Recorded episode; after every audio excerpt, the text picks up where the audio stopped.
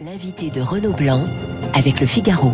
Et dans le studio de Radio Classique, le général Vincent Desportes, professeur de stratégie à Sciences Po et HEC, qui publie dans quelques jours aux éditions euh, de Noël, Visez le sommet pour réussir, devenez stratège. Bonjour mon général, soyez le bienvenu. Les Russes ont utilisé il y a, il y a quelques jours des missiles hypersoniques qui échappent à tous les systèmes de défense antiaérien. Vous dites, vous, euh, général Vincent Desportes, que c'est un aveu de faiblesse de Moscou. Eh bien, nous sommes entrés dans une nouvelle phase de la guerre, une phase statique, c'est-à-dire qu'au fond, on est dans un opérationnel. Les Russes ont échoué dans tous leurs objectifs sur les, les trois grandes batailles qu'ils voulaient conduire. Ils n'ont pas réussi à encercler Kiev. Je ne parle même pas de la prise de Kiev. Ils en sont impossibles. Ils n'ont pas, ils en sont incapables, pardon. Ils n'ont pas réussi à rejoindre le Donbass et la Crimée puisque Mariupol résiste toujours et ils ne sont pas allés jusqu'à Odessa puisqu'ils bloquent 150 km avant la ville. Donc ils ont échoué finalement surtout.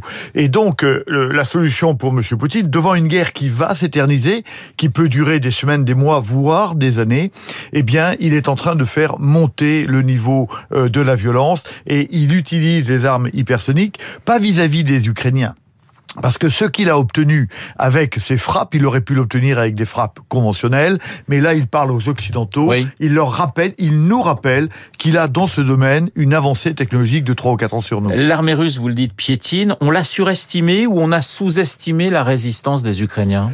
Écoutez, je, je, je, crois que la première chose, c'est euh, une grande faute stratégique de la part des Russes, c'est d'avoir méprisé leur adversaire. Ce qui les a amenés à, à, euh, à élargir leur, leurs attaques depuis Odessa jusqu'à Kharkiv, au lieu de concentrer leur, euh, leurs efforts. Ayant réparti leurs forces, finalement, ils n'arrivent à percer nulle part. Donc ils ont sous-estimé leur adversaire et ils ont surestimé leurs forces, ce qui conduit à l'impasse d'aujourd'hui. La guerre échoué. La stratégie militaire des Russes aujourd'hui, vous le dites, c'est le siège de plusieurs villes. Est-ce que c'est jouable? Parce que jusqu'à présent, ça se faisait relativement peu euh, du côté russe Alors, enfin, euh, en Russie, ça s'est fait. On se rappelle le siège de Leningrad. Je pensais, à, je pensais à la Syrie où on faisait siège à, ville après ville, ah, si je puis dire. Oui, mais absolument, vous avez vous avez raison. Mais on faisait ville après ville, on attaquait ville après ville. Là, là, tout est attaqué en même temps. Ce qui fait qu'ils n'ont jamais la masse de manœuvre suffisante pour véritablement l'emporter quelque part. Et ils ne peuvent pas retirer leurs armes parce qu'ils sont aux prises avec l'armée ukrainienne, qui, on le sait aujourd'hui, est, dans plusieurs endroits reparti à l'offensive. Donc il y a des lieux où eux-mêmes sont sur la défensive. Donc on voit donc que les deux armées sont, sont empêtrées, sont accrochées, et que l'armée russe n'arrive pas à retirer les masses de manœuvres suffisantes pour arriver à, euh, à produire un effort significatif sur l'un des deux ou trois axes, ou trois ou quatre axes sur lesquels elle cherche à progresser. Le général Vincent Desportes, un tabloïd russe proche du Kremlin, a publié un, un rapport du ministère de la Défense russe qui a recensé près de 10 000 tués russes et 16 000 blessés. Ce sont des chiffres qu'on lit à présent à Moscou. Alors, et c'est des chiffres tout à fait importants. On, parle, les chiffres évidemment varient selon les appréciations, mais on parle de 15 000 morts russes en 10 ans de guerre en Afghanistan. Donc on voit qu'on est dans des chiffres du même ordre, même si ce ne sont pas les mêmes, après quatre semaines de guerre. Et on se rappelle que les mamans russes ont été pour beaucoup dans le retrait des Russes de la pas les seuls, mais ça a été un des phénomènes. Et on ne sait pas jusqu'où cela peut conduire. Ce qu'on sait c'est sûr, c'est que les deux grandes faiblesses de la Russie aujourd'hui, c'est d'une part son opinion publique, dont on ne connaît pas exactement l'état, et d'autre part la volonté de combattre des soldats russes qui sont aujourd'hui en échec, et l'échec a un, effet immédiat sur le moral et la volonté combative des troupes. Mon général, vous dites que la Russie piétine, mais cette frustration russe, elle accroît la menace et elle coûte très cher aux civils ukrainiens. Mais vous avez raison, vous avez raison. Euh, la, la, guerre, regardez, la, la, la, guerre en Syrie a duré des années, elle n'est pas terminée et elle a coûté extrêmement cher aux, aux opposants de Monsieur euh, de Monsieur Assad. Mais il a il a continué. Le siège de Sarajevo a, a duré trois ans. La guerre de 14-18, elle a duré quatre ans. On est resté sur la même ligne. Donc ces choses-là peuvent coûter à la fois très cher et durer extrêmement longtemps. Et on peut voir encore pendant longtemps la barbarie se répandre sur le sol ukrainien.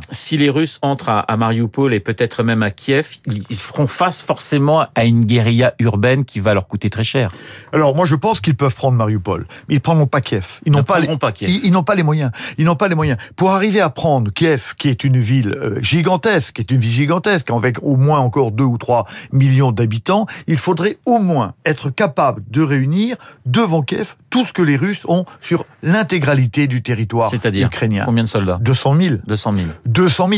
Et n'oublions pas que la Russie a déployé les trois quarts de ce que nous appelons, nous, sa force opérationnelle terrestre. C'est-à-dire qu'elle a engagé le meilleur de ses armées et que la Russie a peu de réserves. Donc Kiev n'est plus à sa portée. Alors, Général Vincent Desportes, c'est soit une augmentation de la violence, soit de vraies négociations on a quand même le sentiment que Poutine est loin aujourd'hui de cette seconde hypothèse.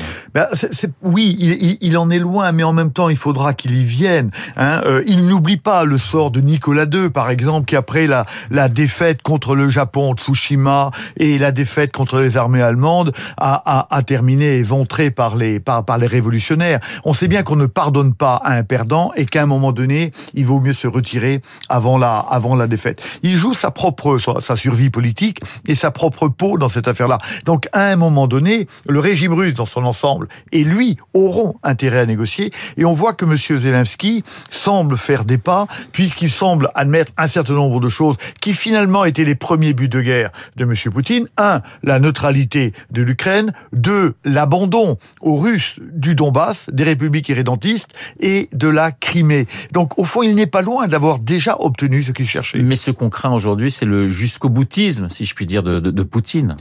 C'est un peu le problème de tous les chefs de guerre, euh, le chef politique de guerre, mais même militaire de guerre. C'est le, le, le, syndrome du joueur de poker. J'ai déjà beaucoup misé, alors pour ce que j'ai perdu, je dois encore gagner plus. C'est l'histoire de Verdun. On peut pas perdre, et donc on va se battre jusqu'au bout, jusqu'au bout des deux côtés. C'est bien un, une des tristes règles de la guerre, c'est la règle du joueur de poker. Vous parliez de, de Verdun à l'instant, l'Europe et, et, la défense. Certains pays veulent augmenter leur armée de, de réserve. C'est d'ailleurs un, un, débat euh, qui qui, qui, a cours aujourd'hui euh, en, France sur cette question. Vous êtes favorable, je crois qu'il y a 40 000 à peu près euh, réservistes en France, vous êtes favorable à une armée de réserve en France plus, plus importante qu'elle ne l'est aujourd'hui?